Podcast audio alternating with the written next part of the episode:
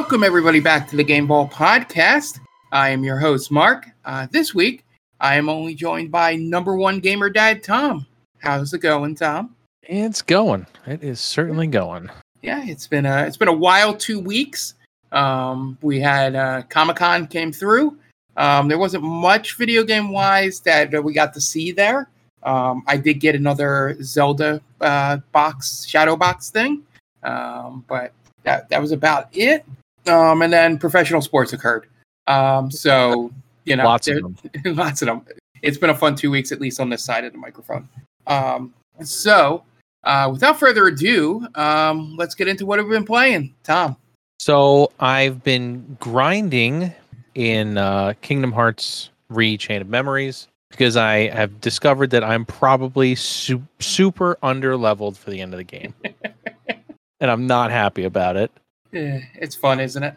Oh, it's it just doesn't make any sense how uh well I guess it makes sense because I was I was kind of uh cheesing my way through the game, so it makes sense that I'm super underleveled and don't have nearly enough uh points to to make a good deck for the end of the game.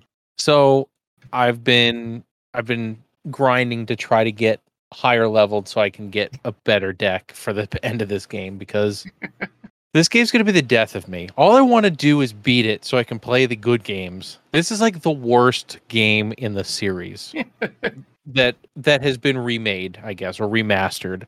So it's it's like beating me to death that it's still taking me this long. Because all I want, if I, once I beat this, I can play Kingdom Hearts 2, which is like my favorite one. But I have to get through this stupid game. I think that's the toughest part about it for you. It that you- really is. You know the game you love is next. Yeah, and it and it's just it's just so frustrating because the game should not be this difficult. It's as as Jonathan likes to say, it's a baby game made for babies.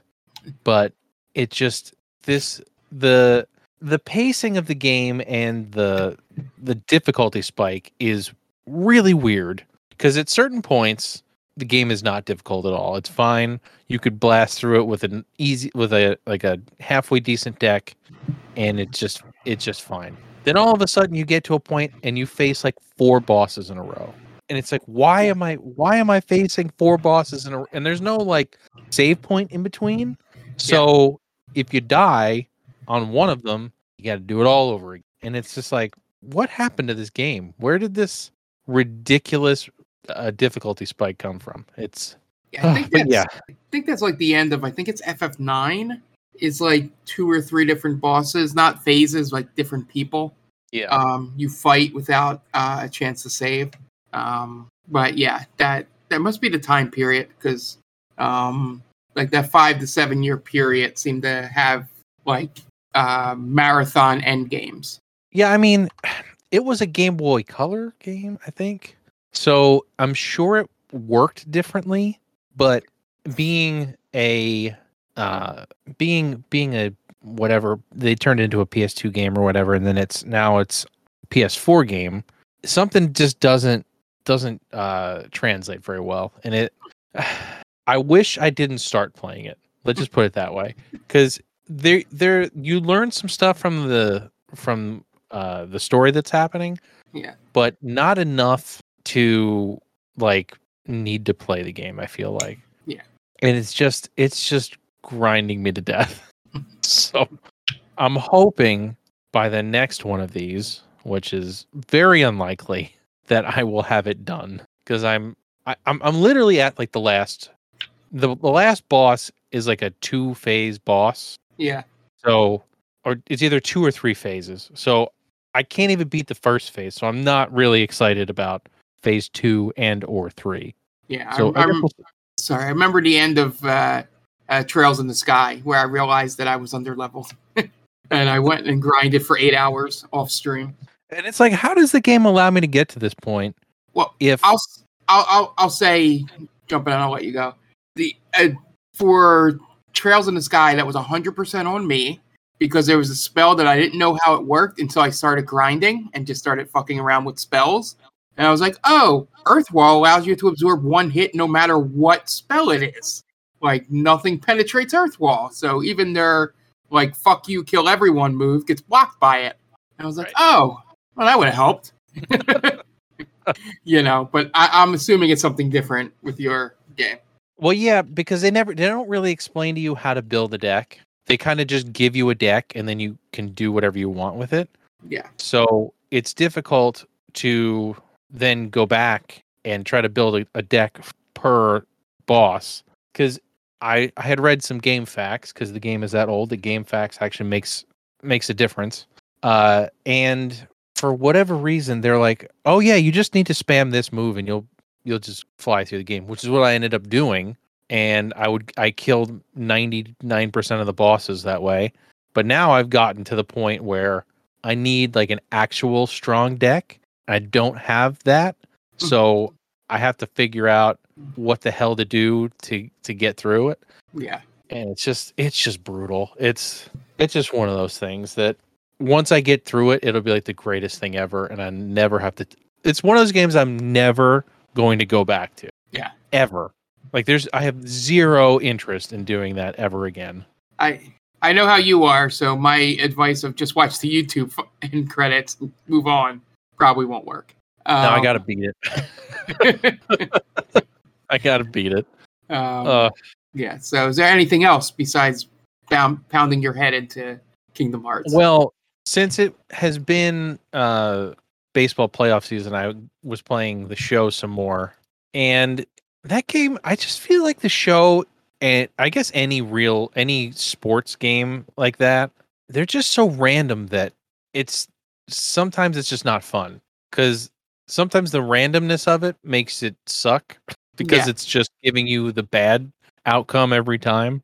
Yeah, yeah, I, I, I get that. I, I think a lot of like baseball, um, probably mostly baseball, football maybe a little bit, is that um, they're much better playing against friends.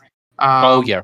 sure. yeah, than playing the AI because of a the stuff you say about the RNG that is now in sports games, um, and the fact that sometimes AI fucks up or becomes superhuman um, just by a glitch. Not that there's like something wrong; it's just a one-time code error or something, um, and it Yeah, just gets luckily- frustrating. Luckily, I don't play like full games against the computer, or else I think I would throw my my Xbox controller out the window. Yeah, I only play offense. Yeah, I mean, because I play the like the road to the show, so you're just Oh, okay. playing your character, Yeah, and stuff happens in road to the show that I can't believe. So I can't imagine trying to play like a full season or a like a dynasty mode. I Well, think I'll I tell would you-. I'll jump in as this was going to be one of mine, but it's good to have the discussion here. Um, I play full season, but then I get sort of bored of trying to do the whole franchise, build your own, um, you know, within the salary cap rules Yeah, um, and luxury tax. So you just turn it off, or, or in this case, you turn off budgets so the owner's not yelling at you. I'm losing hundreds of millions of dollars. What are you doing? yeah, Um, and I just end up building a super team, um, which essentially means that um, the middle of my lineup right now is uh, Harper, Trout, Soto, Guerrero Jr., and Shohei. Um, yeah. It's a pretty so- damn good lineup. it's it's a five hundred and fifty million dollar payroll. Um, but you know, and then it just becomes fun in that sense. It's just um, it becomes dumb fun at the time. There's been some close games, um, mainly because I don't pitch, so the computer can dominate, and then I just score runs and win. But I think that what I was getting to was you only. I think I'm more in a rhythm and can hit more um, because I'm I'm I'm playing all nine hitters. Um, so Yeah. I'm seeing more than when you're playing. Um, so that's why some of that frustration is gone for me. The stuff I find is some of the two things. Um, I don't know if you ever run into this yours. Um, sometimes uh, base runners are safe and they call them out, and there's no way to challenge it. Um, oh yeah, yeah, when they slide in head first, I'm like, he's Yep. clearly safe. like, but the Well, game's already decided that he's out, and it happens. there's that and then there's also when you don't tell your runner to go and they decide to go anyway and you're just automatically out because you're out by 30 feet because it just decided oh i'm just gonna go Yeah, yeah. And then my favorite AI thing that happened was I was just playing a game at Dodger Stadium, and I hit a ball over the left fielder's head, and it bounced and hit the wall. And then the left fielder stood and watched it until it came to a stop on the ground. Like it hit the wall, bounced, went up, bounced, went up again, and he's just standing there. I'm like, well, I guess this is a triple. and literally, my- the AI froze. My 100% least favorite thing that could happen in the Yeah. in this game is when you hit the ball and you get perf like that perfect perfect notification and it's a fucking fly out.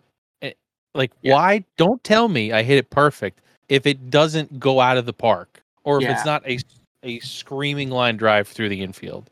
Just Yeah, don't I- tell me. Yeah, I, I have only gotten perfect perfect once, and because of the players I'm using, that meant a 490 foot home run by Mike Trout. Um, I'm like, oh, oh, that's what happens when you get perfect perfect with the guy that's like almost 99 across the board. Um, but yeah, I, I I get that frustration because I hit just as well with my lower ranked guys. Um, and that stuff happens where it'll be a lazy fly ball or a ground ball, yet I hit it perfect or very good or whatever. Um, but yeah, it's it's frustrating the show a little bit. I'm just having fun, just trying to break records on it, um, and seeing how ridiculous an offense I can make. But um, yeah, yeah. And uh, so, what level are you at in the show? I made you- the show. okay. my my player is currently on the uh Cincinnati Reds, and the Cincinnati Reds are horrendous in this game. It's like I'm They're sorry. they're so bad. It's Yeah. like I my player could go out and hit three home runs, and we'd lose the game like four, like five to four. Oh, so you're on the NL version of the Angels. I see. Oh yeah, they're just they're just bad. but yeah, it's I mean it's it's fun when I don't like want to like think about what I'm doing because it's all reaction and I like I like having that like mindless mindless game Yeah. every once in a while. Um, But, anything else uh, on that? Yeah, the last thing is Forza Horizon 5 Okay.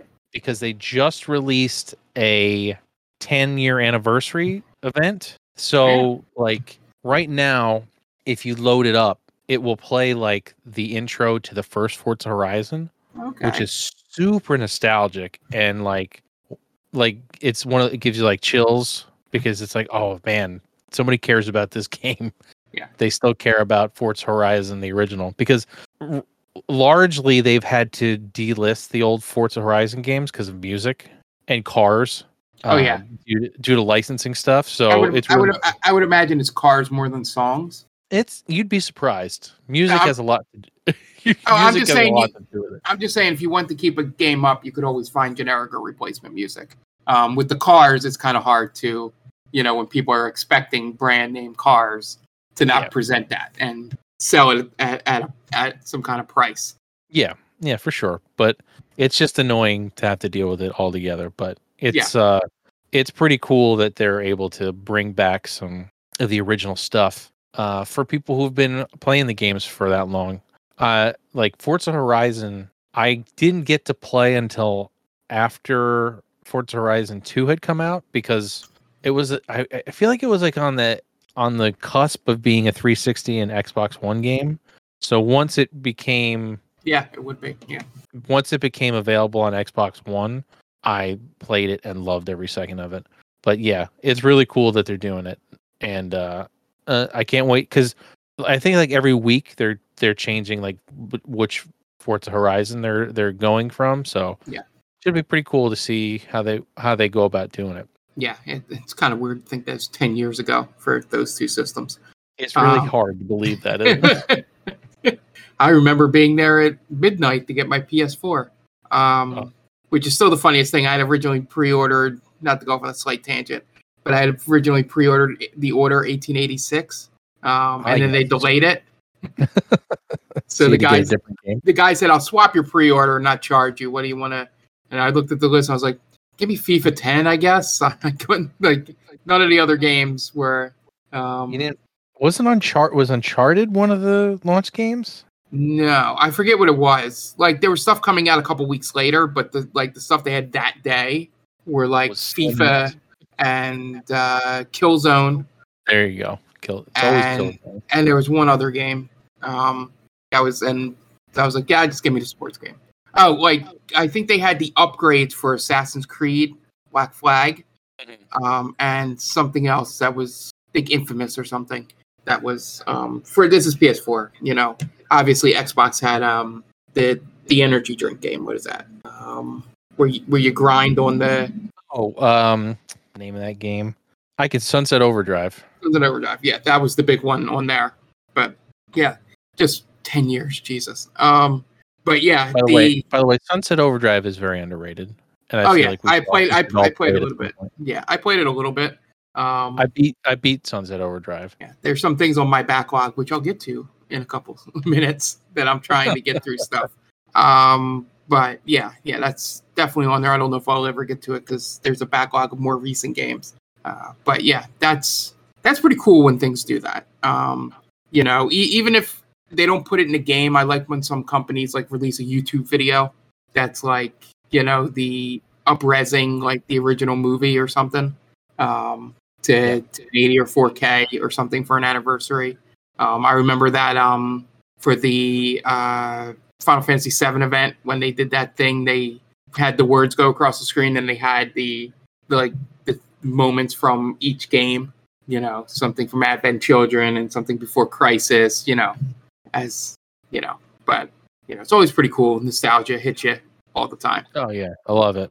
All right. Well, moving on to my stuff. Um, I'll make one last um, the show point. Um, I think one of the fun things in that game that I found is that the um, I made a created stadium to be my home stadium because I pulled the the, the uh, fences in as much as you could, um, so I didn't have to keep playing at the polo grounds. Um, But uh, it's fun to see that the AI defense does not know how to play in the stadium. Like they play so sh- they play so shallow that I'm just hitting doubles over their heads, and then I tried to play in the regular ballparks, and they're all flyouts. Because the, the the people are in the right position, but it's so it's so fun um, that I'm just like I broke the AI in this game, and that's why when I play at home, I'm scoring like almost like ten to twelve runs a game um, because they can't play defense. Um, but yeah, the, the show's a fun game. It's probably be- it's better than last year's game. I like it better. They do they give you a lot more of the cinematic home runs, which I thought was a big downside to last year's game. Um, that they would only give it to you if it was like a, a home run over like 440 or something. Like a no doubt. Now they'll give it to you for like something that's clearly going to be out, but isn't like a bomb.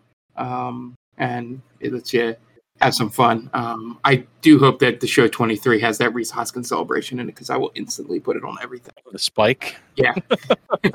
Um, but yeah, um, moving on to the other game, the backlog thing I was talking about. Um, I've been trying to get through Yakuza like a dragon or, or Yakuza, Yakuza, however you say it. Um, and um, at about chapter nine or ten, I forget which one. Um, there's 15, so I'm almost done. Um, I beat the business managing simulator um, that's in there. Um, Nice. They, you know, got not top rank, got the special things for doing that. Um, and which, like an RPG, by beating the business management, it actually helps your characters. Like um, by beating it, I get the advantage of the character that's sort of my assistant. Um, in that is one of my party members, and now she can get full experience if she's not in the party. Um, That's you cool. know, so you don't have to drag it. But it it took like four hours to get through it. Um, it's it's slightly complicated, but once I figured it out, like um, it became rather simple. Um, I just had I it took me through one session of it to figure out what the key things to look for were. Because all that really mattered was you do these shareholder meetings where people come and ask you questions, and they're basically like boss battles. Um, and I was looking at every other stat, and then I just realized just to beat those, um, I would need, um, you know, just check their charisma. So all my high charisma people went there. Um, make sure I had a good spread because it was like a triangle weapon thing. Like this beats that, and that beats this sort of Yeah. thing. Um, and then make sure like they had like um, they had like uh, like AP points. Like each card was a certain amount of points um, to play, and you had to make sure you had enough points on the meter um, to do it. Um, so you keep those relatively low so you can play more cards. Uh, once I figured out that whole system, um, I just basically ran through it with no problem. um, it- it's pretty simple once you kind of break it. Um, uh, so that was fun. Um, I got almost all the way through, and for this game, I apologize in the past time. This game has the Mario Kart um, game in it, like it's like a knockoff of Mario Kart. Um, Oh, they have their own it- kart racer. yeah, yeah, they have a kart racer. The little cars on the track, that's Yakuza. That's zero. That's Yakuza, Yakuza Zero. Has that. Um, so um, I think I've been saying it the other way around. But um, so I almost beat that. I just have to unlock this one last thing to beat that. So I've been doing, but I've stopped. Like I used to go around to all the side stuff, like all the side stories, which are the fun parts. Um, but I have decided not to do that anymore just because I'm like, I just want to get to the end of the game. Um, and um, you don't get much in terms of experience or anything. Um, I've leveled up high enough. Um, I had myself at just below the recommended level for this final uh, big boss end the chapter. Like every other chapter or something has like this big boss fight. Um, and I destroyed the boss because I've sort of figured out the game um, a little bit. And my level shot up like six levels because of how I was lower than I should have been. Um, so, but yeah, it's still fun. I think Ichiban is such a good character. He's such a lovable idiot, and it is amazing. Um, like he has convictions and he sticks to them, even if he sounds like an idiot. Even I'm getting pissed at the other characters and then getting mad at Ichiban, going, "Why aren't you mad? Like, I just fucked you over. What do you, you know?" But it, you know, it all starts working out in the end.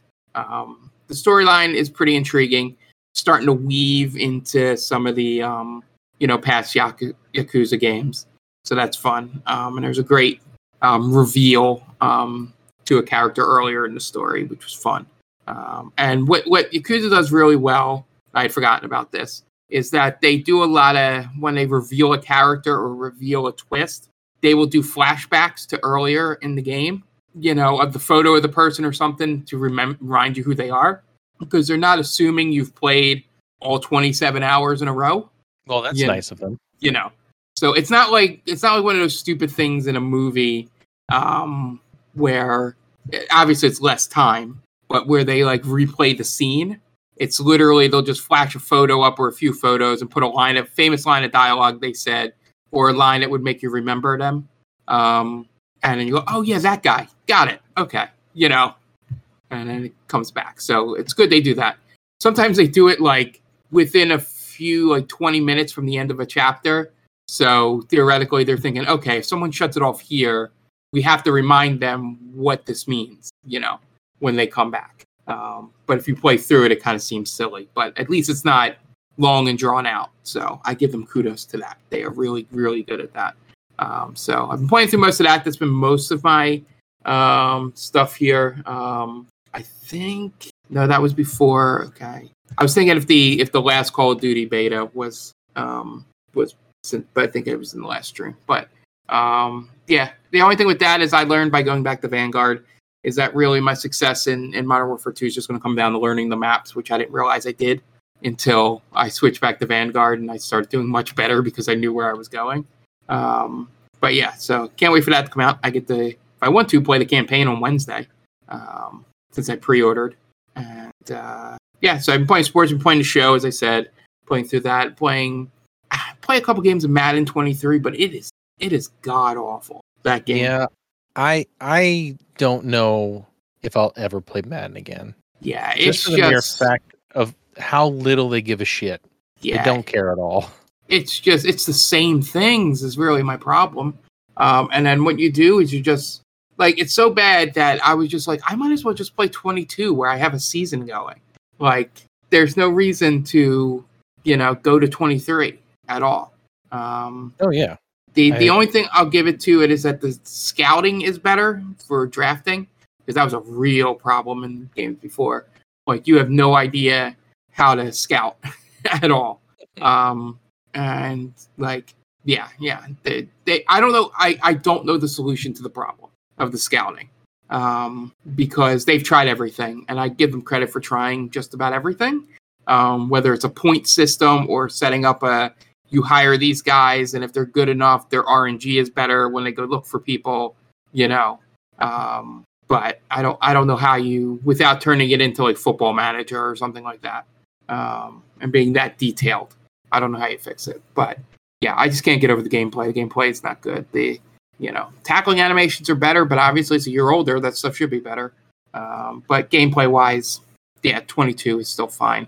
Um, unfortunately, I have not touched FIFA 23 um, just because um, it's on my PC and I'm trying to figure out how to play games on the PC without Game Vault Cat wanting to like be in front of the screen the whole time.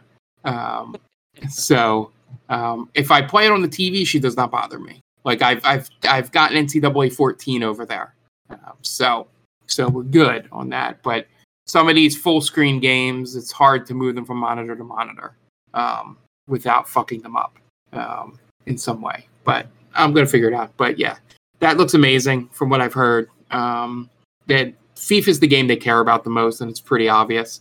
Um, Well, it's because they can they can just charge everybody for the the Yeah. stupid packs. yeah, they make their money off there, so they pay they care about it the most. And um, yeah, that's it. I mean, there's some things coming up in the next couple weeks um, that I'm going to buy and may or may not play before we record. Um, Jackbox has Party Pack Nine coming out. Um, I'm probably going to run a couple test things of that, um, just because obviously that's part of Extra Life. Um, uh, the uh, I'm going to buy Trombone Champ and test it out. So I might have some thoughts on that. Um, and then there's, there's a couple other games. We'll get to that at the end of the news segment. I'm just going to read off a couple of the upcoming dates because I feel like that should be part of the news segment. Um, but uh, yeah, so that's about all I've been playing. I'll probably have Yakuza beat next week, or by the time we record again. So I'll commentate on that um, at that point. But before we get into the news, um, let's just remind everybody we are doing a live stream to raise money for the uh, Children's Hospital of Philadelphia uh, through Extra Life. Um, we are going to be streaming live for 24 hours starting uh, Saturday, November 12th at 9 a.m. Eastern Standard Time. Um, we'll start off with a uh, D&D one shot. Um, we have no idea what that story is yet, but uh, that's because Jen is just keeping it a secret um, from us. So we will be just as surprised as you guys. Um, I have two characters out there in case if she gives us any hints um, that I, I'll go with one or the other. Uh, but yeah, Yeah. so I'm I'm hoping she gives us a little info because I need Yeah. to make a character. yeah, we'll ask her uh, off air, but that that's how we'll start off as we always do start off. Um, you know, with uh with some D and D, and then we'll get in some video games. We have uh, the aforementioned Jackbox and Trombone Champion, or Trombone Champ will be there. Um, we're prob we're going to play a wrestling game. Um, I don't know. We'll see where 22 is in terms of money to buy it wise, um, and see if we can see how broken that game is. Um, but we have some of that. We'll do first person shooters. I'll probably play some Modern Warfare 2 during my solo session. Um, and yeah, it's always fun. Um, we're over at, right on our Twitch channel twitch.tv slash GameVaultPod. Um, and you can donate. Um, the tiny URL to make it easier is tinyurl.com slash gamer dad battle. That's uh, tinyurl.com slash gamer dad battle. So we hope to see you then. Um, it's always a good time. We have a wheel of consequences and you know some incentives for donations. So uh, stay tuned to our, our Twitter um, at GameVault Pod uh, for more details. And um, all right, moving on to the news. Um, and this will timestamp um, when we actually recorded this, um, almost down to the hour. Um, It was announced um, right before we went to the podcast that uh, EA is uh, not EA. Um, Comcast is shutting down uh, G4. Um, I'll read Yet you again. the yet again. I'll read you the uh, statement right from Dave Scott, the chairman and CEO of Comcast Spectacor. Um, as you know, G4 was reintroduced last year. To tap into the popularity of gaming, we invested to create the new G4 as an online and TV destination for fans to be entertained, be inspired, and connect with gaming content. Over the past several months, we have worked hard to generate that interest in G4, but viewership is low and the network has not achieved sustainable financial results. This is certainly not what we hoped for, and as a result, we have made the very difficult decision to discontinue G4's operations effective immediately. Um, I know this is disappointing news. I'm disappointed too. I wanted to I wanted to thank everyone. eh, I want to thank you and everyone on the G4 team for the hard work and commitment to the network. Our human resources is reaching out to you to provide you with support, discuss our other opportunities, uh, discuss other opportunities that may be available, and answer any questions you may have. Thank you again for all your work, hard work for G4. Sincerely, Dave Scott. Obviously, that was a memo to employees, um, not not a press release. Um, but yeah, it looks like it's been about a year or less that since they opened, since they started up again. I think it's like almost a year to the day. Yeah, that they. Uh, But yeah, it's uh that's that's some shitty shitty news. I mean, the way that G4 was set up in the beginning was a great idea when it was back on television because, you know, people watched television and tuned in to specific shows and stuff, but the way they tried to do it now with it just being YouTube, people just didn't care as much cuz there's so much as we know, there's so much noise and just other way to get information that people just don't care. They don't. I mean, G4, and if you've like watched stuff from, if you, if you've paid attention to the stuff that they've released, it's been a lot of like talking about games that are a little older, but not quite old enough to be retro. It just, it's just been real a really weird release cycle and schedule. I just, I don't know, I don't know. It just it seemed like they programmed it very strangely. Yeah. Um, and didn't really give it a good chance to survive. Yeah, and it looks like like with uh, Tencent did over at Fanbyte, um, they just didn't want to give it time to um, find its footing. Um, I know a year is a, is a long time, uh, but in in terms of building something from scratch, um, which essentially this was, I hope that the people at Comcast didn't think they were going to pick up right back where they left off um, with the old G4. I think that's Yeah. what they were thinking. Yeah, but that was on a whole different network. You know, it was easy. It was either easier to find or in a very niche niche network. Um, you know, that was able to survive because of that. Um, Comcast, I think, just putting it on. I believe it was on Peacock or or something. I don't even know if it was on a regular channel. Um, that again shows you how great it worked. Um, but I think I feel bad because a lot of the people they sent, did uh, had over there for the creative stuff was really good. Um, I, I knew that it was part of the um, like it problems when I saw like they did one of their first streams with like the old people that were not old people the the veteran people in terms of Kevin Pereira and all them were doing like some kind of video with other people that used to be at G4 that weren't really working there. They Yeah. were doing the reintroduce and it was just awkward and it seemed like they just weren't those people just couldn't connect like they used to um, with the audience. again, it it was a totally different era. Like, Yeah. if you go back and watch like Attack of the Show now, it's just very cringy and old, and like it it just doesn't connect. As you said, it doesn't really connect the same way as it did then, Yeah. and it's just hard for a a, sh- a station that went away for a reason. Even though we all enjoyed it, it was just it just didn't connect with people the way it should have.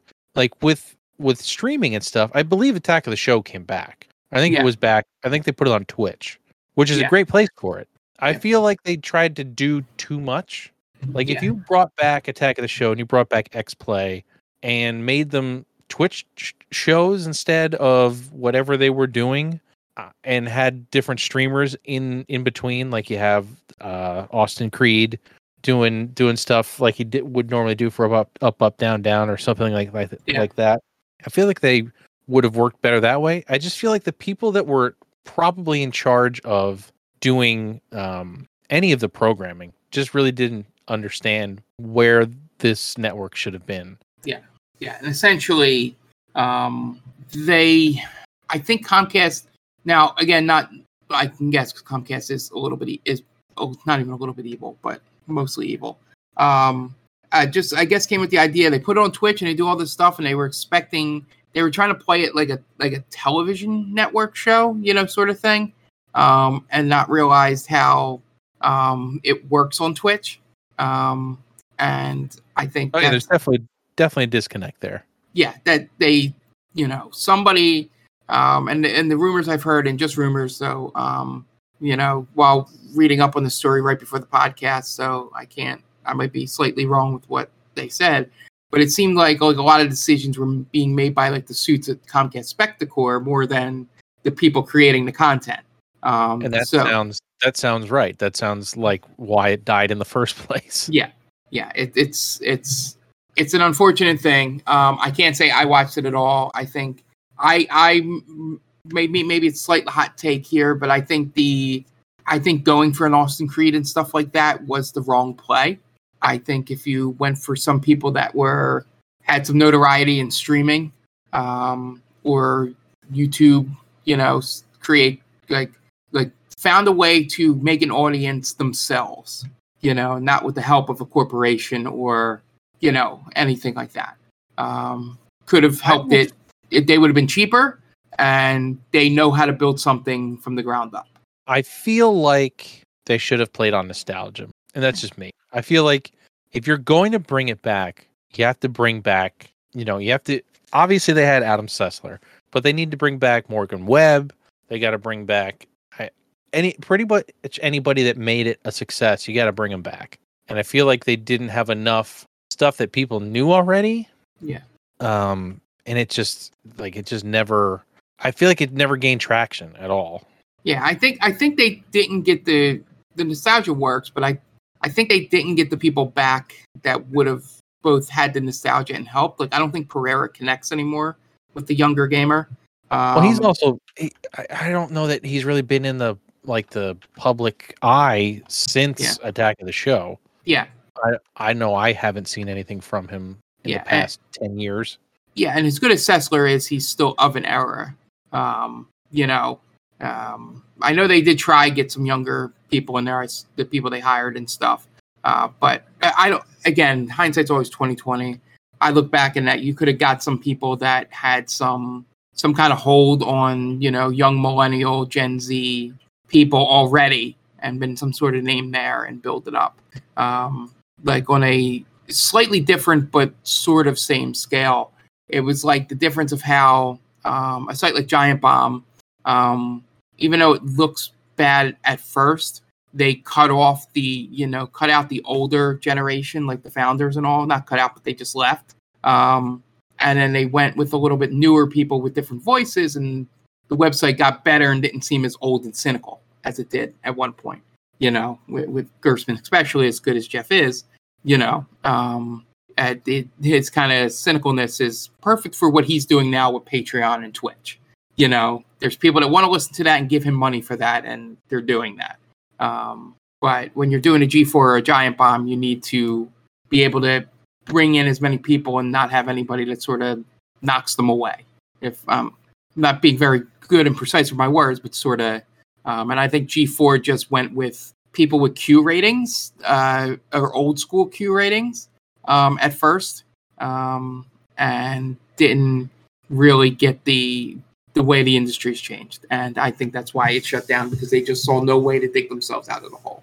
Yeah, I there was no. I feel like they had no no plan, no way to make money off of it at this point. Uh, yeah, because it did again it didn't doesn't work like it used to work on a on a network where you made money off of ad revenue it just doesn't work like that anymore i mean it does but it doesn't in the same sense yeah so uh yeah, you know uh as uh, someone um, i think it might have been pereira uh put up on his tweet you know gg g4 um it was a big swing that didn't quite connect um but the gaming media industry is it's it's tough. so um, hopefully people can fall on their get on their feet, maybe Patreon or somewhere else. But yeah, no, but mostly worried about the workers here than Comcast. They have more money than they need. Yeah. Um, here. So moving on um, to uh, some slightly different news. I don't know. It's better depending on how you feel about Blizzard.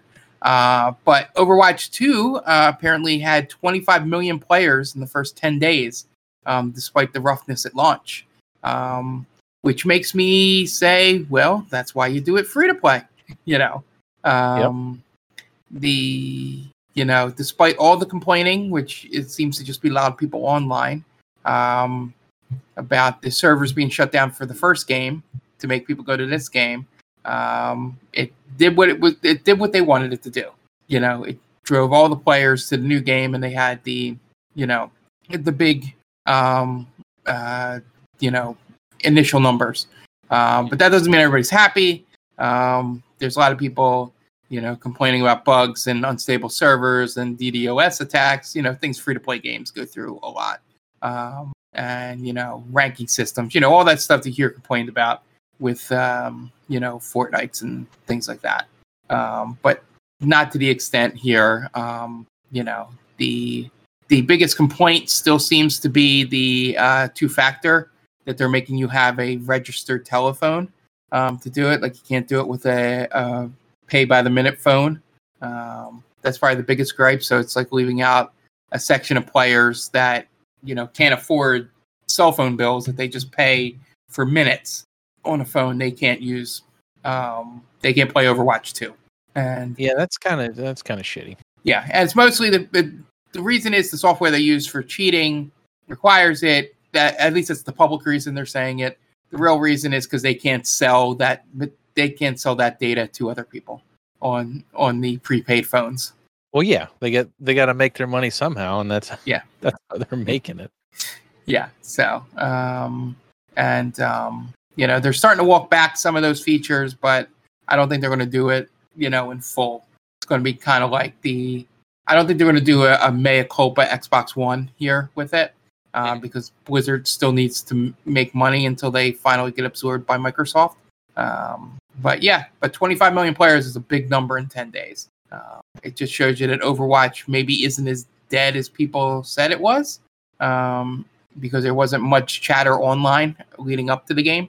Uh, but people still want to try it. So we'll just see if this they sustain some level of this. It's probably not going to be in 25 million range, but um, you don't want it to go down to like all those other you know service games um, shooters that came out. Um, I forget one of them that had just recently completely shut down. At one point, um, while a podcast was another gaming podcast was recording, they went and checked and there was one person on the server for that game while it was still up. so, you know, hopefully it doesn't get that bad, but I doubt it will. But still interesting um, with that that big number. Um, which brings us to speaking of Blizzard, Activision, and all that. Uh, Microsoft um, pushing back um, on Sony with the disagreement um, that they're having in the UK um, because Sony's trying to stop uh, the buying uh, by essentially from what I can tell from reading this, um, is just essentially um, the response uh, that they, if Microsoft takes it on over, then less people play the game and blah blah blah. Um, you know, and then Xbox pushed back with the, we don't see why. Obviously, we're going to keep the games on PlayStation. Um, you know, um, and you know because it makes money over there. Like, why would we pull it like, as of right now? Um, but essentially, this pushback is just them going back and forth on this. I don't think it's going to stop anything in terms of the sale um, here, but I, I think it's interesting the battles that Sony's picking um, because they don't have much to hold it up, but I think they're going to try and drag it out as much as possible um, for competition purposes. Um, but I think it ultimately, you know, they they think they're doing it for the gamer, but I, I honestly don't know if a lot of gamers you know, on the general would care either way if this goes through. Yeah, I mean, No. it's not like like why it's like printing money. Why would they not release the game on another system? Yeah. It just it's like the it's like the show. Like they should know better. They did it Yeah. themselves. So I don't know. Yeah. I, I just don't get it. Yeah, and that also got forced on them because MLB said you could make so much more money if you put this over here. Yeah. You know, we're going to pull the license from you if you don't, you know, put it on there. Um, so, like you said, they should know that the money is worth it to do it. Um, yeah. So, if you want to deep dive into this, there's a bunch of news stories. I, I saw this on on GamesBeat over on VentureBeat. Um, if you want to get into all the legalese and the back and forth stuff, but essentially, it's just both of them saying they're doing it for the gamer, and you know, we both know that neither one of them are telling the truth. Um, that, that it's all about their money. Uh, but I love the one thing I'll give Phil Spencer and Microsoft credit is is I like a good wording of an argument, and you know him using he probably used better words than I'm going to use right now, but you know saying that they're going to keep it on Sony for now, you know both satisfies the regulation committee, but also doesn't commit them to do it in in perpetuity. Yeah. Um, it gives if if sales start dipping on PlayStation, they can pull it. Yeah, but it won't. commit. But it won't. But they, you It'll know, never slip. I feel I th- actually think it's more popular on PlayStation. Yeah, it is because the by securing a lot of those maps early back in the day, they just kind of got people to think it's an Xbox game. I mean, I'm, I'm a PlayStation game. Yeah. You know, people went there, their friends went there because they wanted to get all the maps early and all that stuff. I'm on PlayStation, but that's just because I got Vanguard on PlayStation more than anything. Um, I didn't make a conscious decision. I just did it in case if something bounced over from having um, which I think it should, um, from having um, Vanguard um, on there. Um, but and I'm also worried about cross saves for like if we ever get back into Warzone type deal. Yeah. But yeah, so we'll see. Um, I just can't wait uh, for more of the um, what's it called um, uh, um, Activision Blizzard um, games coming over for Game Pass and stuff like that in the near future. Oh Uh, yeah, So uh, I I'm excited about that. I mean, as we see stuff that was obviously like Deathloop and stuff that was very much a uh, a timed exclusive. It's nice to see it come directly to Game Pass. So Yeah. I will uh, I will always enjoy games that come to Game Pass because I'm I'm now I used to not care, but now I'm like a Game Pass champion. You gotta Yeah. you gotta gotta be using Game Pass. yeah, I'm 100 percent in there. especially Um, if you especially if you're a pc player that you know doesn't always want to pay full price for a game game pass ultimate is incredible. Yeah, yeah, that's what I have. Um, also, I have it um, all the way through to because the plan I got to have my uh, Series X um, allows it to not hit my wallet every month, and I get to play all these games. Um, so. Yeah i will be doing that as well. Once once i finally decide to get myself a series x i will also be doing that because getting two just getting two years of game pass itself is is worth it in my it. my Yeah. opinion yeah, and I did the math, and I'm paying only a little bit more a month doing the payment plan with the two years than I would just being buying Ultimate. You know, so it's worth it. Um, speaking of um, uh, services like that, um, PlayStation Plus um, added uh, Assassin Games Creed, uh, Assassin Assassin Creed games um, to its uh, list for you know extra and premium users um, on the new PlayStation Plus scale. Um, they um, already added the Yakuza's to there, so now they have Assassin's Creed. Um, so you know some of the games there you you get um, also they got uh, Vice City is coming. Um, you know Dragon's Quest, Dragon Quest Builders. You know they seem to be it seems to be like an RPG sort of heavy month um, that they're doing here, which you would think would be more aligned with. Uh, they should have went horror this month, but whatever they can get, I guess, for the system. Um, did you ever have any thoughts about um, doing extra or premium on PlayStation? I have no interest at all. Just because it never it didn't really seem to it didn't like there was nothing that we're offering that I didn't either already have or couldn't get another way, I guess. Yeah, yeah. I only tested it for the year. Like I, I, I got the year um, subscription just to try it out. So I'll probably cancel it or go back down um, because there's nothing really on premium um, because, or extra. I'm not going premium because I, I, I'm not paying that much more money just to play games that I could probably download from my Uncle Vim. Um, Well, that's what I mean. Like play. I have Yeah. I have the Mister, so I have Yeah. almost no reason to to uh to do that. Yeah. So, but you know, if you're into these games and you have PlayStation as the only system you have, um, I would suggest grabbing Extra because having all those Assassin's Creeds, um, you know, Odyssey, Origins, Assassin's Creed Three, and I think the other ones are on there as well. But those are the ones coming this month. Um, you know, gives you a chance. I wish they would go with the first party stuff, even some first party stuff day one. Uh, but it seems like they're going to hold the line on that, uh, which is the one big advantage Game Pass has over it. Uh, Oh yeah, for sure. Just the fact that I was I have Game Pass Ultimate and I was able to play Halo Infinite and Forza Horizon 5 day 1 is amazing. And I was able to play, you know, the show. I was able to play the show day 1. Yeah. I didn't have to, I didn't I didn't have to wait. Yeah. I could pre-download it, ready to go. Yeah, and and if for any reason um, you need to have the EA Play stuff, um, you know that's um, sort of integrated in there as well. um, Yep. I believe now. So it's not even like PlayStation has that as they used to, um, holding over Microsoft. Um, but yeah, yeah. So and the uh, the one last thing about uh, these streaming services, um, the one good thing I see with Origin because I have the EA Origin for you know the sports games on on PC is that at least with FIFA they're doing the all versions across everything is the same, unlike Madden. Um, Madden, the PlayStation Five and Xbox One versions are different uh, than the PC version. PC got the lesser game. That's Um, really well. I say that's weird, but I guess I understand why they did it. Also, yeah, It, it just goes back to the thing we said before, and, and I'll let you get your point in. They care more about FIFA than Madden. well, that and with Madden, you're playing to a lowest common denominator. Yeah. Uh, so you're you you have to you have to. It's just like the Xbox One. You have to you have to you have to build the game for the Xbox One because that's your that's your lowest common denominator. So they have to build it for a potato, which someone could possibly be using to uh to play to, Yeah. to play Madden on. And with FIFA, I guess they make enough money that they can just go fuck it, try and make this work on your shitty computer.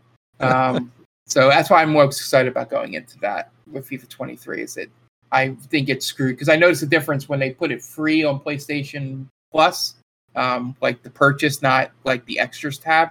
Um, Yeah. I got it, and the game was so much better on PS5, like looks wise and sound wise, than on the PC. Um, that I'm glad that it's going to be even across the board. So, um, in, in terms of the higher scale, not common denominator lower. So, Yeah. Uh, speaking of EA, Tom might be excited about this. Um, Need for Speed, um, Unbound, coming in December. I'm so excited. I may Yeah. not sound excited, but I'm super excited because Yeah. I I'm a I'm a Need for Speed fan, and this is looks like something totally different yet the same. If that makes sense. Yeah. Uh, they're going from a way different art style, and I not not that the I don't like the music in the new games, but it's not the same as the old games. I guess because I'm older now and I don't care about new music. But uh, I love the I love the visuals. They they kind of have gone to a cartoony style for actual um for the actual like characters, but the cars look incredible. But Yeah. for I think it kind of helps that they don't have an uncanny valley Yeah. for the for the the playable character and the characters you interact with. I think that's nice. So I'm pretty pumped that that this is coming and it's coming this year because they they've been talking about it forever. Like, Yeah. oh yeah, there's a Need for Speed coming, and and then they're like, oh wait, something the Need for Speed might not be coming. So now that they finally have a date and like gameplay footage, I'm super pumped. Yep, and I'll read you one paragraph in here just for everybody out there. Unbound uh, features customizable characters and vehicles, um, and EA plans to add more free free content to the game post launch, which is good to know. Um, they said that the um, the animation style, as you mentioned, um, notwithstanding the cars in Unbound, are the most realistic cars in Need for Speed history um, because they're using the Frostbite engine, which I guess um, it works better for cars than it did for sports games. Um, Well, it does look really good. I, Yeah. and it's also a different. It's a different uh, company doing it. Criterion is back doing it. Yeah, folks do Burnout, so yeah, Which it's really why, cool to see see, why- see them back with Need for Speed. yeah, which is why I'm glad this will probably come to Origin for free day one, um, which is one of the reasons I pay for that extra. So I'll, I'll at least get to test it out because I am a huge Burnout Paradise fan. So um, yeah, and uh, yeah, so I'll uh, do real quick. We have one other story, but I want to go through um, since it's not slight, not really video game related. Um, uh, I want to mention some of the games coming out between our podcast here. Um, as mentioned, um, this week, um, uh, Scorn is coming out, um, or has come out on on Friday here. Um, the new Ghostbusters game uh, comes out on the 18th. Um, you have Mario and Rabbids Sparks of Hope, which I was surprised and for that it was an October game. I thought it was November. Um, comes out on October 20th. Um, as aforementioned, Jackbox, Jackbox Party Pack 9 uh, comes out on October 20th. Vampire Survivors go 1.0 on October 20th. Um, if you haven't gotten Vampire Survivors, get Vampire Survivors. it is a great game. Um, Gotham Knights Um, that might have been the one thing at Comic Con, Tom, was they were had a bunch of Gotham Knights stuff there. Do they have like people walking around in the suits or anything? Or No, is it just like just just like a booth sort of thing. Um, there might have been a line to play it, but I didn't really want to get in that line. Um, all the other stuff, all the other game stuff you would know were mostly anime stuff like Genshin Impact and um, you know One Piece and things like that. This was this was really the only one that's not anime related that was there. Uh, but that is coming out October 21st. Um, uh, new Tales from the Borderlands. Um, that surprise announcement is on the 21st. Um, Signalis, which I've heard is uh, going back to survival horror type games. Um, that comes out on the 27th. Um, and um, this may be pushing into next week, but uh, the 28th um, is when both Bayonetta 3 and Call of Duty Modern Warfare come out, um, which I want to see Bayonetta sales. After all the bullshit. I didn't have that in the segment because um, I didn't that want to could be a whole into it. podcast by itself. yeah. What what they what they did to the voice actress um so yeah. So that that'll round you out for the month here. There's some little games. I always recommend if you guys are looking for games when they release and all uh, go check out game informers list. It's really really good and they have links to the games and there if there's a review they have a link to the review there. So it at least gets you started if you're looking for something.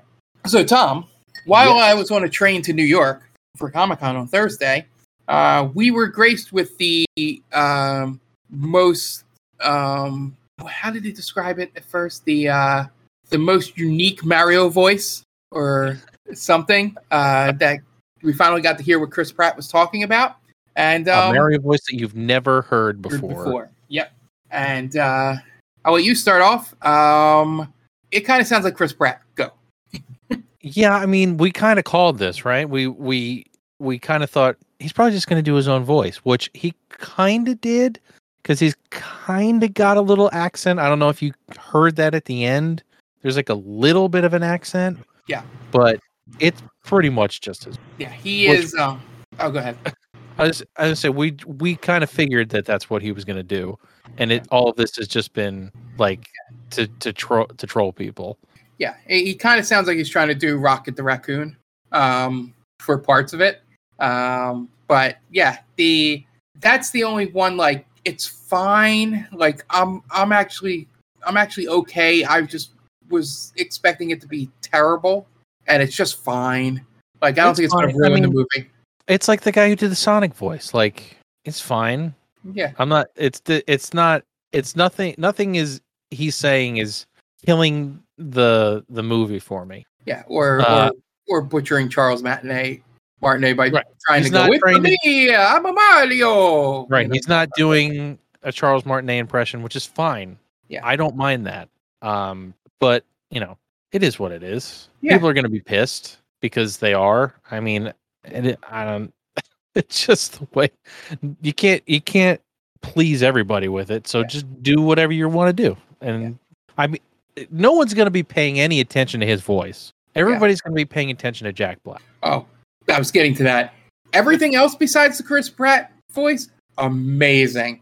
Like. Charlie Day, Charlie Day as uh, Luigi is going to be great. Yeah, he was great even in the little segment of Luigi they showed. Um, and uh, Keegan Michael Key as um, you know Toad was great when he popped up. That was a perfect Toad voice. Um, and you know Jack Black was amazing as Bowser. Uh, but you know they have songs in it. They've already said that. Um, so you know you know Bowser has a song, obviously, or you don't hire Jack Black. Um, and you know, um, and they announced that Toad has a song um, because Key can sing as well. Um, but I'm just curious. I'm curious what the story is going to be because you could turn this into a multi-movie thing by holding back some characters. You know, you know, you can just you can just do like they did for Sonic Two and just have the end credits be a character everybody's been clamoring for. Like have it either be Wario or Waluigi and Wario. You know, show up in some post credit scene or something, and there you have your sequel. You know, just like Tails at the end of the first Sonic movie. You know, and you can tell a story what they have here. The number one thing I'm curious about, and we'll talk about this movie closer to when it releases, um, is I want to see how they incorporate Donkey Kong. Yeah, because he kind of doesn't fit in this world, does he? No, um, unless if they he unless if his world is one of the one of the worlds here, you know, like like it's some kind of Nintendo verse, you know, where- Or it's the Mario Party verse or something. yeah, yeah, something where they're all together. Or the Mario Kart verse or whatever. Yeah, it's just um, it's gonna be interesting because everything else fits from what I see. The mushrooms looked great. That pipe animation and sound was great. Um, they seem to get all the rest. Um, I hope that they they do a slight joke because it seems like these people might be a little online um, with some things. Um, so I hope they make some kind of nod to the whole that Princess Peach just acts like she doesn't like being kidnapped by Bowser. I don't think they will, but I I, I always hold that hope that oh no, you That's and your great- big muscular arms got me again. Oh no. It's a great bit though. 'Cause it's the the whole bit of her keeping it kidnapped only makes sense when you take in full the serious that Miyamoto means what he says when he's like, it's just a play. They're just putting on a play for you. You know, it's not, and like they're all friends. It's how they can do the sports games. Um, because that's the only way it works. because she's she's smart, crafty, tough, but yet this Bowser kidnaps her all the time. Um, but And yeah, she falls for it every time. She falls for it every time. Um, but yeah, I'm I'm interested to see what they do. I like the idea of it being some kind of Game of Thrones like thing where each one of the types of enemies or things are like their own like continent or kingdom. Like the penguins being their own kingdom, yeah, that's uh, great. which was funny. Them coming out throwing the snowballs at them. um, uh, I like the use of Kamek and all that um, in there, but it was just it's just funny just seeing what they did. It's going to be fun to see what they play with. I don't need to see another trailer. Um, I'd like to be surprised by some of the worlds they come, how they how they uh, come to make some of the worlds and which worlds they choose. But yeah, that was uh, that thing happened. You know, right. You know, um, you know, right before we went to rent the Comic Con. So um, want to make sure we got that in. So you knew our opinion that his voice is just fine. now, I think the movie might be great, but I don't think he's going to ruin it. I don't think this is a Sonic um, design issue where that was a horror show. Um, Oh yeah. that Sonic, like that, that was drawn by people that didn't know Sonic. Um, you know, it would be like if Mar- if Mario had blonde hair and um, right. but yeah so uh, moving on speaking of um, mario and um, all that a store uh, that Mar- that owes a lot of its uh, success uh, mario owes a lot of success to um, its nes when it was released um, toys r us was in the news um, they are still open in canada for those of you out there as full stores um, but they are going to be part of macy's like as one of their sections in the store kind of like if you go to Kohl's, kind of like how I think it's Sephora is in Kohl's. Mhm. Um, you know, it's going to kind of be like that, but Toys R Us. Um, so, uh, which explains why Geoffrey the Giraffe was at Comic Con. Um, Yep. with this coming out. because I'm like, why is Geoffrey the Giraffe at Comic Con?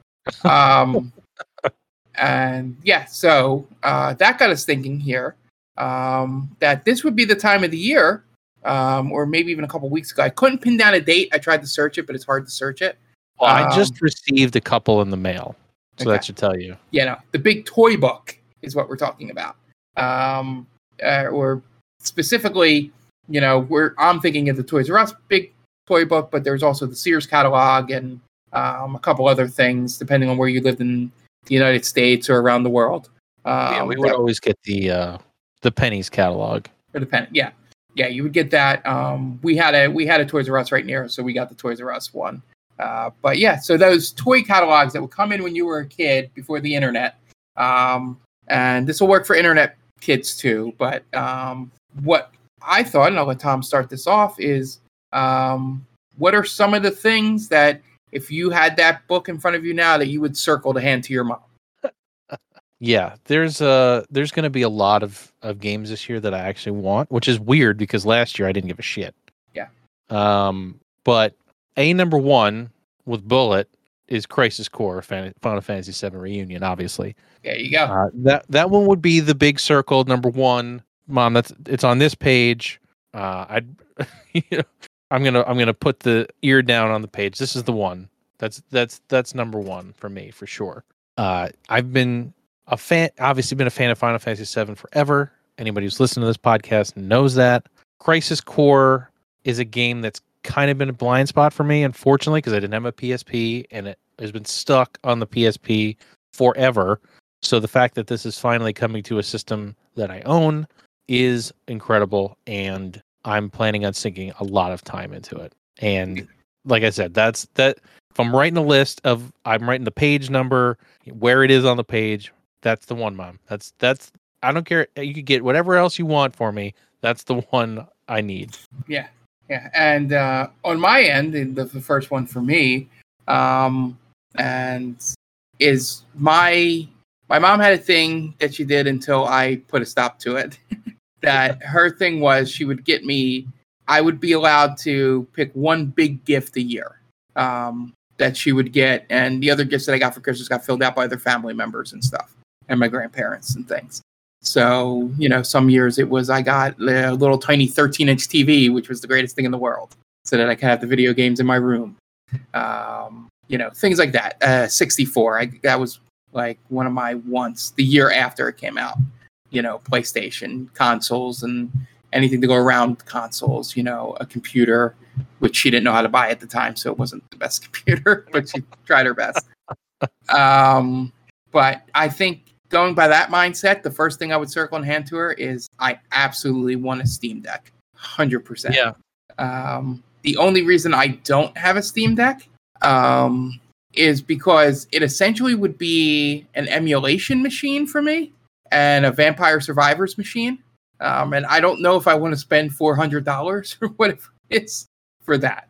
Um, at least at this point, but I do really, really want one um, because Yeah, I mean- it's it's everything that the the Switch that I want the Switch to be, um, and but it looks like it's more comfortable to use. Yeah, I mean the biggest reason that a Steam Deck is like not on my list is because I never play my Switch hand, handheld ever. I have a TV that everything's hooked up to, so I I just have like no like I play nothing handheld. Now I'm starting to think that might change because my kid goes to bed early and I need to be upstairs in order to to make sure that she's okay throughout the night. So I may start playing more things handheld there. Like that's that's my one way of thinking to to think like how how am I going to make myself want this thing more? Yeah. But yeah, uh, in an, on a normal situation, I just don't ever I don't play Switch handheld, which is why I have I didn't like immediately pre-order a Steam Deck. Yeah, yeah. so you know, this would be the shout out to I'll let my mom spend her money on Yeah. sort of thing. Um, but yeah, yeah, I think I think this is definitely um, you know one of- one of those things that uh, I've been keeping my eye on um, that I would want. Um, did you have any anything else you're looking for? Uh, I have a whole list of games. Go ahead. I, I have games too. I just wanted to make sure. Well, I can my I I would say for if we're gonna talk hardware, uh, the like the big gift that I would have to have shared have to have shared with my all of my siblings would have been the Xbox Series X because it's the one next gen thing I don't have, and I'm kind of missing playing my Xbox exclusives on like a good. I, I mean, I have a I have a One X, so it, things don't look terrible, but I just would love to have the ability to play things at 4K 60 all the time. But yeah, if I'm going hardware, that that's that's what I that's what I need is a, a Series X. But for the time being, I'm okay with what I got. I that's that that's one of my uh, I guess one one of the things that I never really liked doing was like making my parents feel bad like for not getting me something. Oh, Yeah. So, so I wouldn't net like unless it was something that I really absolutely needed. I Yeah. didn't really nag them about it, yeah. which is my- why, which is probably why we didn't get a video game system between NES and the PlayStation. Like there's just we didn't get anything, but so that's probably why because I didn't I didn't like nagging and be on them all the time about getting a Super Nintendo or a Genesis or anything like that. Yeah, I I never was like a beggar. It was just sort of she would be like like give me your pie in the sky, you know, big gift you would want. Um Yeah. and Um, if she could get it, she'd get it, and she would tell me ahead of time if she couldn't, tell me to pick out something else. Uh, but yeah, I, I I never was one of those people that got upset. Um, and most of the time, um, if I asked for something specifically, I usually got it because I was a very reasonable younger child um, in terms of of asking for things. Like, and then I it already became a system, which brings me to my next game. Um, you know that you know certain people would get me certain things, and I just had to tell them what to get because it made it easier on them. As I found out becoming an adult, it's a lot easier for the person to say, "Get me this." Yes, there you go. um, than to try and think of something creative, which is what's becoming a problem with my oldest niece now that she's 16. I'm like, what do teenagers want? Well, well I know Mark, what they want, but that's why an Amazon wish list ex- exists. Yeah, yeah. I got to tell her that. But it was it was just funny. Like I was thinking about that when we brought this when you brought this topic to my attention. I just thought about that with, with the 16 year old. I'm like, I kind of know what 16 year olds, or at least my 16 year old self, would want, and it's stuff that I, you know, can't legally buy her. Like at 16 was the time it was like, oh yeah, alcohol time, yeah. um, but I'm like, I hope she's not doing that. I'm not naive. She may be doing that. Uh, but it's like, what? She doesn't play video games. Like it's sort of so big toy book or Amazon wish list, which is, I guess, the big toy book of the 21st century. Um, I would say so because you can get anything yeah. on Amazon. So yeah. that's kind of the way to do it. I feel like. So my, my second thing on here would have been some kind of annual game. I would say, um, like uh, a like a Call of Duty or a sports game specifically for me before I start buying my own games. Like my aunt would always get me the Madden. My grandma would always get me the N- NHL, um, which again made it easier on them. Um, which always made me mad when my grandma would get me four more presents. And I'm like, I know you spent way too much money on me, even like a 13 year old. I'm like, why do you why do you have five gifts from like thank you, but it's sort of like I know how much that costs. I'm not stupid. you know, I'm not eight years old, you know, when I'm asking for Genesis games, you know, and not realizing they're 60 bucks. Yeah. Um, you know, so but yeah, it would always be in some kind of annualized title that people knew to get me every year. Um, that that I would get, and that would be one of the first things circled in the book. Like this, this is the new game. They came out with a new one. Here it is. Um, but yeah, it was always always the annualized titles um, that I would get, which is probably the reason why I love, which is why I have Origin and EA Play on Xbox, um, just so I can still get those games every year. But uh, yeah, uh, uh, what what's the what's the next game you got? So yeah, going off of that that every year thing, something that someone would know, oh hey, Tom would want that is Need for Speed Unbound. We just talked about it. Yeah. And you know, people know that I like cars. People know that I like racing games. So Need for Speed Unbound would have been another like the uh, that next tier on that list. Like if somebody knew they needed to get me a game or wanted to get me a game, they knew, oh hey, there's a new Need for Speed coming out. That's circled in the book. Tom knows he's Tom. Tom will probably end up getting that because it'll it'll have just come out and it's a uh, perfect timing. Yeah, yeah, and the bounce off question for that. Um, did they ever make a mistake in the driving game they got you? Trying to think. They never really got anything that I didn't. L- well, yes. Okay, so there were, there was one. Yeah, because I have there one was, I'll do next. there was an American Chopper video game. so American Chopper was for those who don't know, and any of our younger listeners, American Chopper was a TV, uh, like a a a TV show in the early 2000s. It was one of the first reality shows, and it was basically just a father and his sons just arguing about building motorcycles. And they made a racing game out of it. Needless to say, this game was not good. it was not good at all. Like think think of a budget racing game and then and then think of it three tiers lower because you're riding a motorcycle. Not not only you're riding a motorcycle, you're riding a chopper, which is like way worse than just a normal motorcycle because it, it, steers like garbage. It's like a racing game that looks like the Days Gone guy, right? Yeah, pretty much. it's not good. Yeah. Yeah. I have mine, um, which will go back to um, the other thing, um, obviously, games wise. Um, people knew to get me games. Um, so I'll mention this story here. Um, is that uh, for some reason one of my cousins or aunt or somebody um, thought I liked fighting games. I guess at some point they saw me playing Street Fighter, or Mortal Kombat, or something. So they got tricked by a. I say tricked. I don't know if it was just a guy who liked a really niche game and just was trying to evangelize it to everyone. Um, they got me this fighting game that was awful. I don't remember the name of it. Um, it was like like terrible sound design. Um, the Was story the, it was, was the Wu Tang fighting game. no, no, no. It was it was a PS1 game. Um, so they had it. Di- it didn't play like it, you had like it was. It was before like how they have meters today in fighting games Yeah. to get off uh, strong attacks. Well, they had a meter in this that wasn't very um, easy to understand how to do it. Um, you know, to to how to fill it up, what to fill it up. Story was off. I wish I remembered the name of it, but it seemed like now knowing what I know when I'm older, it was definitely someone at GameStop um, that was either one of two things occurred. One, he really loved this game, was trying to get other people to buy this game, um, uh, but didn't know it was a bad game. Um, or two, um, it was one of those which I've heard stories of the employees pick a game out to try to get, you know, to try to push on people to see if they'll buy them. And I don't know which, which it'll be. Um, but yeah, they got tricked in this. I literally took it back. I took it back to get a full refund. I took it to GameStop. We're just like, I'd like to trade this in.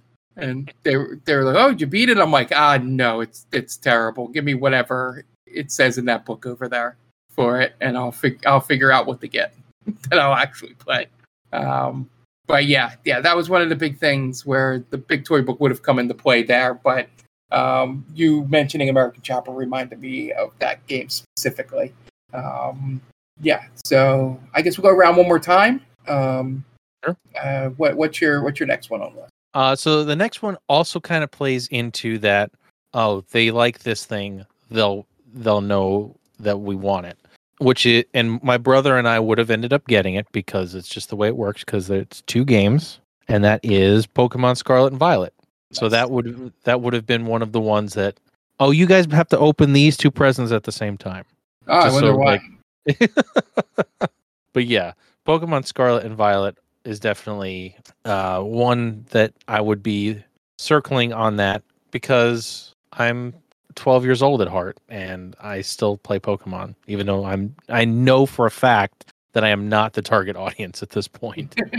Yeah, that reminds me of another thing. Is, did this ever happen to you? Luckily, I was the only gamer, so it never really happened to me.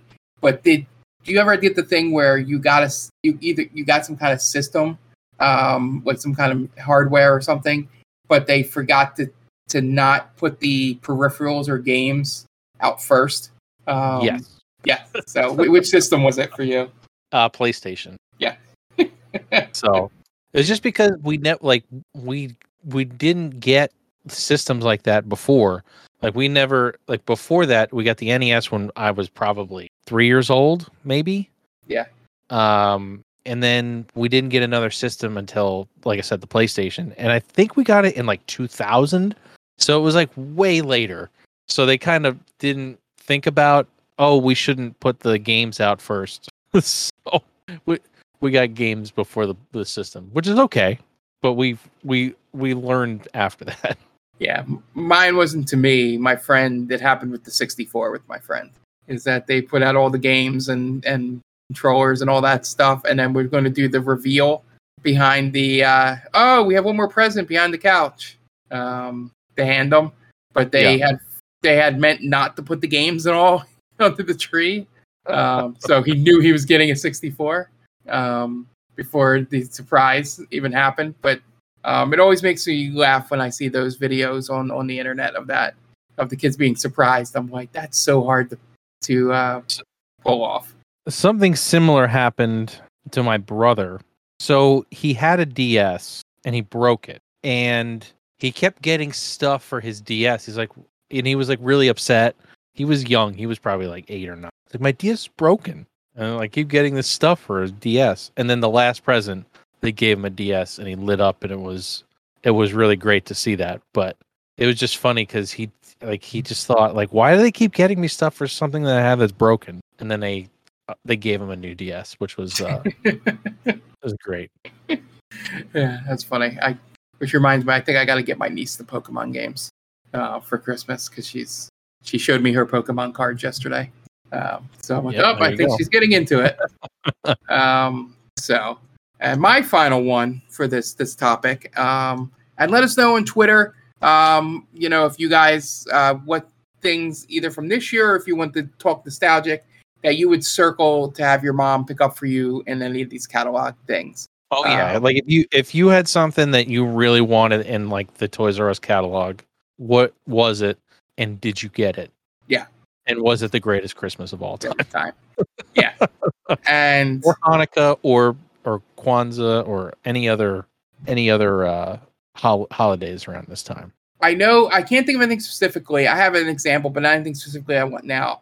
But the next thing I think of is circling for some kind of peripheral or you know Oh, some I kind did- of toy. Before we go too far into this, Yeah. I would every year I would circle this stupid peripheral that was the it was like the it looked like a like a a laptop kind of, but it was just like Oh, the PS1 thing. control. Oh, What's that? oh no, I know what you're talking about. You're talking about something different. I can't remember what it was called, but it was like motion controls for the NES. And they always Yeah. showed somebody playing Punch Out or Rad Racer or Is something. that is that the thing the gaming historian did it on, or is that? yes. Yes. Okay. Yeah, I know Uh, exactly what you're talking about. I can't remember what it was called, but I always like that is so cool. I want that. And thank you, mom and dad, for never buying that because it was the worst peripheral of all time. Yeah. Yeah. So my dumbass would circle all that stuff too. One year I got something similar, which is the thing called the I think it's called like the R type or something, which is a a bandana thing that has Oh, a that the- little The eye thing? the, and it comes over your eye and it's a little flip screen Yep. um, Yep, that you remember. play. I have one of those. Still have it. Um, not sure if it works, uh, but I still have it amongst my classic games collection here. But I got that circling it and regretted it instantly. Um, but I'm sure this equivalent in the this recent stuff that someone would have gotten for me, um, even if I didn't circle, was somebody would have definitely bought me the Atari speaker hat. One hundred percent somebody would have been like, oh, because it'd be really cheap now because you know Atari's doing shit. Um, and somebody was, oh, this is a gamer thing. Yeah, it would have been with all the other gamer stuff, and somebody would picked it up. But that 100% falls into that category, and I would have hated it um, the day I got it. Um, but yeah, th- I think that was the most fun thing was us circling peripherals. So that's the stuff I wouldn't get most of the time. Oh yeah, peripherals were very often not purchased. Yeah, Just and because- ca- I'm because I'm sure my parents are going. That's gimmick. Why would we ever get that for him? It it's Yeah. it looks dumb. Yeah, the the one thing that um, I kept circling, I thought was a great idea that my mom never got was the multi tap um, for the PlayStation One, um, so that you could have four controllers Yeah. um, plugged in. Um, that they never got from him. No, it's great idea. I want my friends over to play it. Then when all my friends come over, only two people wanted to really play games, so it would have been virtually useless. Um, or they were fine switching off um, with the PlayStation. But yeah, per- peripherals are a good one. For the for me with the PlayStation, there were never games that were good. Like there were never like four player games that anybody wanted to play. So we would always just if somebody had an N64, they would just bring it over, or we'd go to their house and play GoldenEye, or we'd play uh, WrestleMania 2000 or something like that. Because PlayStation didn't have games like that really. Yeah. Yeah, hundred percent. Um, so, as Tom mentioned, um, if you have, please uh, send us messages on Twitter, um, letting you know, letting us know what games or things that you wanted out of your big toy buck. So that'll move on to a game that was on my list at one point uh, when I got my Super Nintendo. A retro roulette game this week was uh, Donkey Kong Country, the first game. Um, I, as I played through stream, the one thing I forgot is the save system is garbage. Um, in that maybe I'm just spoiled from nowadays, but the fact that you have to beat six levels before they even let you save. Was it Um, six? We have to beat the first boss, don't you? No, no, it's Or- right before the first boss. Okay. But there's it's at least it's four it's four to six. Because I think there's one or two and then you go to the second world um, because it's in the second world. It's not in the first world. Um, and then you have to beat like a couple of those. I just remember it was that one in like the top of a warehouse or whatever was the last level. Mark, I, I Um, hate to I hate to tell you, Yeah, but that's because those levels are supposed to be easy. Yeah. I know. I know, but it's just like I was like, well, why why not just do the save after every world? Like, I get it. Like young kids are supposed to play these games. Um, but yeah, so I had fun on stream. I do like that game. Um, it's the only one I've beaten. Um, e- even with the evidence not showing that on stream um, of the three Donkey Kong countries. Um, and it was a game I did get for Christmas, but probably like a year or two after it came out. Um, and the the graphics still hold up and still look as impressive as they did when they first came out. Um, you know, they did a really good job with the sprites, and the enemy sprites are good. Some of them were confusing, um, you know, in terms of how exactly to kill them. Some are very straightforward. You can tell you can't hit the ones with the helmet on, you know, sort of deal. Um, but I, the gameplay was fine. I just must be terrible at it again. Um, first boss was pretty easy. Um, and then then I played that hell of a minecart level. Um, Oh yeah. and, and that- finally beat it. The the minecart level is the level I use to test lag, and you can now see why.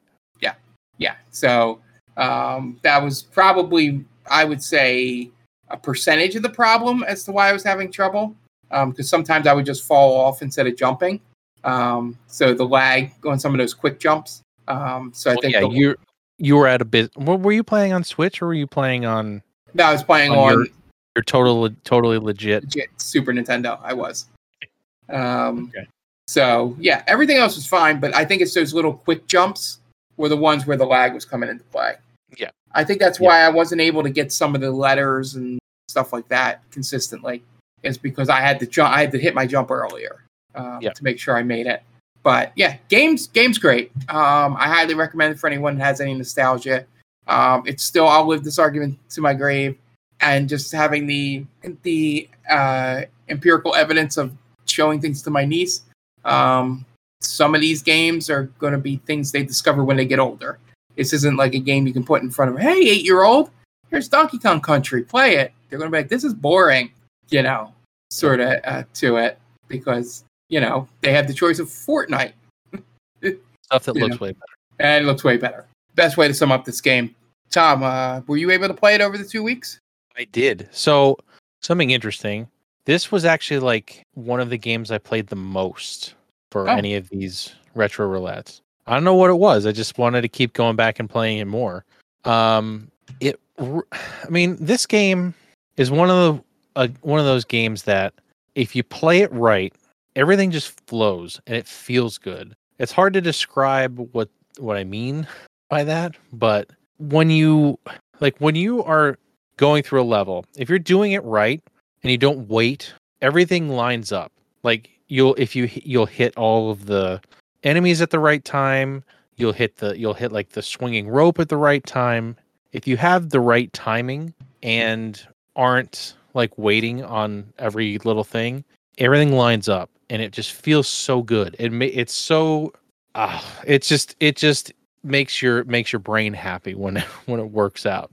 Uh, and I it's hard to just to like describe the any other game like that. Yeah. Like it's the way Sonic should feel. If that makes sense. Yeah, it's the way Green Hill Zone feels. Yeah. And then the rest of Sonic is different for reasons I don't know. Exactly. Yeah. But yeah, Yeah. I mean, when this game came out, it was like revolutionary with the uh the digitized graphics and everything.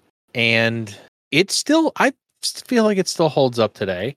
Yeah. Um I don't know of any other games that did it better than Donkey Kong Country, but um overall, it's a great looking game. And I I I'm to probably get shit for this, but it's it's the thing I like the best about games. The music in this game is probably some of the best, if not one of the best soundtracks in any any or in any Super Nintendo game by excuse me by far. Yeah, the, the going to your flow thing. I think that's one of the. Uh, It's it's obviously well documented that I'm not great at platformers, and I think it's one of the things is that it might tap into an anxiety of mine that you know, of not trusting the free flow um, of it um, and just being afraid of making an error. Um, and I think that's where a lot of my problems in this game, at least on that stream, came from, where I probably could have gotten, you know, uh, a little bit of momentum uh, going, but I was just worried about dying, so I'd stop and all that. Um, it's also why I do the one weird thing in Mario, um, which is probably why I'm no good at it, is that I don't, I'm not a hold the run button guy, which is That well, explains a lot. that's a um, big thing in this game. And I noticed you weren't Yeah. doing that, but I didn't want to be like Mark. You should be holding the run button all the time. But if you're not holding the run button, you're not in that in that In flow. You're not in. Yeah. You're not hitting everything at the right time. Yeah, it explains a lot for why it takes me so long to beat some of these platformers. Um, yeah, and it's just it's just a mental thing for me. Um, that it's like it's like a mouse and keyboard thing. After I um, after I probably did it a while, um, I would get used to it. Kind of like how I got really good at Neon White for those few weeks before Game Ball Cat decided to take over my desk, and I haven't been able to play mouse and keyboard anything since. um, but yeah, the um, the game the game's real good. I wish we could have had Dan on for this, uh, but you know it was last minute trying to schedule him anyway. Uh, but maybe we'll talk about it at Extra Life because he'll obviously want to play it at Extra Life. Uh, Well, maybe maybe we'll get Donkey Kong Country 2 and he can play that. yeah, Because Yeah. I think we've had three and one. I don't think we've had yeah. two and yet. two is his favorite. I know that for sure. yeah. Um, but yeah, the the game's great. It holds up. Um, I would at least try it with the younger generation, but don't be offended if they say it's too boring. Um, depending on their age, um, you know, they're they've mean- grown up with a different type of game. Yeah, I mean, if if you have a younger person and they have played uh, like a Mario game, say "Oh, this is kind of like a Mario game. I think you should. Uh, they, and if they like Mario, uh, I feel like they would they would enjoy this because, like I said, it's one of those things that feels good to play. It's hard, and it's hard, really hard to describe that if you've never like felt how well the game works. Yeah. But if you like, if you once you get in the rhythm of the game, it starts it starts to feel really good and it's maybe that's why i kept coming back to it because it, it it made my brain feel nice because everything was in sync Yeah, Yeah, that would explain. Like, our my brain gets too anxious in those moments, and yours probably like lights up. Um, so I that you can definitely see the differentiation there. Uh, but yeah, I recommend to everyone. Like I said, just don't get offended when you show some of these games to a kid preteen if they say it's boring. so um, they'll eventually get it if they do like video games. Uh, so um, speaking of that, Tom, what's your score? uh, i'm going to give it a four and a half out of five just because there are certain things in the second and third game that it does better but this game is so good it's so good that i will play a water level and not dislike it Yeah. that's how good this game yeah, and I'll give it I'll give it a four out of five, um, just because I've heard and what I've played of two is better, uh, but this is still a top line. Definitely, you know, if you stretch it out, eight out of ten, eight and a half out of ten for sure. Uh, it's still um, like a lot of these Nintendo games, 16 bit and before, um, especially first party. Uh, well, not, but you you know, like those those um, mascot character games. Um, for they just they just feel different because they're cared about more um, than any of the other licensed games and things that have, were put on the system. So um, al- always fun to go back to it. definitely Yeah. So let's see uh, let's see what we get next week. Tom, spin that wheel.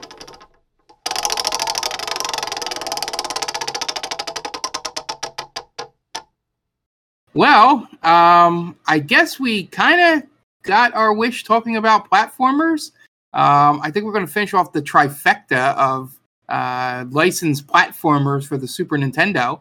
Um, we got The Lion King. Um, we've already played Aladdin and Jungle Book. Uh, we got The Lion King, which is my first one of these. I think I made it up to the Stampede. Um, that's a rough level yeah, I don't think I got past that. I don't know if I did any of the adult Simba stuff ever in my life. Um, so it'll be fun uh, trying to do that again. Tom, what's your experience? Uh, this was one of the first Disney games I had played. A buddy had The Lion King, and I remember playing through like the first two levels and being like, "Okay, this is interesting." And then like you would get, you got to, I think it was the Elephant Graveyard level, Yeah. and dear Lord, did the difficulty spike immensely at that point. And uh, I think that was like the furthest I ever got. Maybe the Stampede. I may have gotten past the that eventually, but yeah, the uh, it's a tough game, but it's it's it's a classic. Everybody seems to enjoy it, so uh, I guess we'll see how we do this week. Yeah, yeah, it's a it's a good game to uh, finish out October, I guess. Um, this month, but uh, Well, yeah, out, so of, out of out of the games I own, yeah, probably. Yeah. um, so yeah, so look forward to us. We're gonna be uh I'm gonna be playing through the Lion King on Monday. Um, you know, so we'll see how much worse I'm at, I'm at it than I used to be. So that is always fun. So yeah, you can follow us over at Twitch, uh twitch.tv slash Pod. We're also on all social medias. Uh, it's Game Vault Pod. Um, we are also an affiliate of Stone Age Gamer. So if you get any uh, retro game accessories, or they even have some modern accessories as well, I think it's just reselling, um, you know, the normal stuff. But uh, just go to their website, um, use the link we have, and um, uh, in the description, and uh, just uh, go from there. Gives us a little kickback, helps us improve this podcast. Um, and uh, yeah, yeah, the uh, I think the rest of this week might just be Monday. Um, you know, with certain other professional sports events taking place during the week here. Um, but I have an idea post Extra Life, which we'll discuss, Tom, um, of what of what I want to do with my streaming time going forward. Um, and uh, yeah, so I generally pop one on Wednesdays, but um, you know, until Extra Life, um, uh, which, if you didn't know, is our 24-hour marathon to raise money for the Children's Hospital of Philadelphia. Um, you can donate by going to tinyurl.com slash gamevaultpod. Uh, I'm sorry, that was last year's. tinyurl.com slash gamerdadbattle. Um, I go. wish I wish I could link up all these tiny URLs so if people find them randomly, they all still divert back to, to the right page. Um, so uh, be sure to click write that in your browser window and head on over. We'll be live on Saturday, November 12th at 9 a.m. Uh, Eastern Standard Time, starting off with a D&D one shot. So if you want to see us roll those dice again, um, tune in early. Um, we'll have festivities all throughout the night. Um, it should be another good time. So um, thank you once again for listening. Um, I am Mark uh, for Tom. We will see you next time. Bye.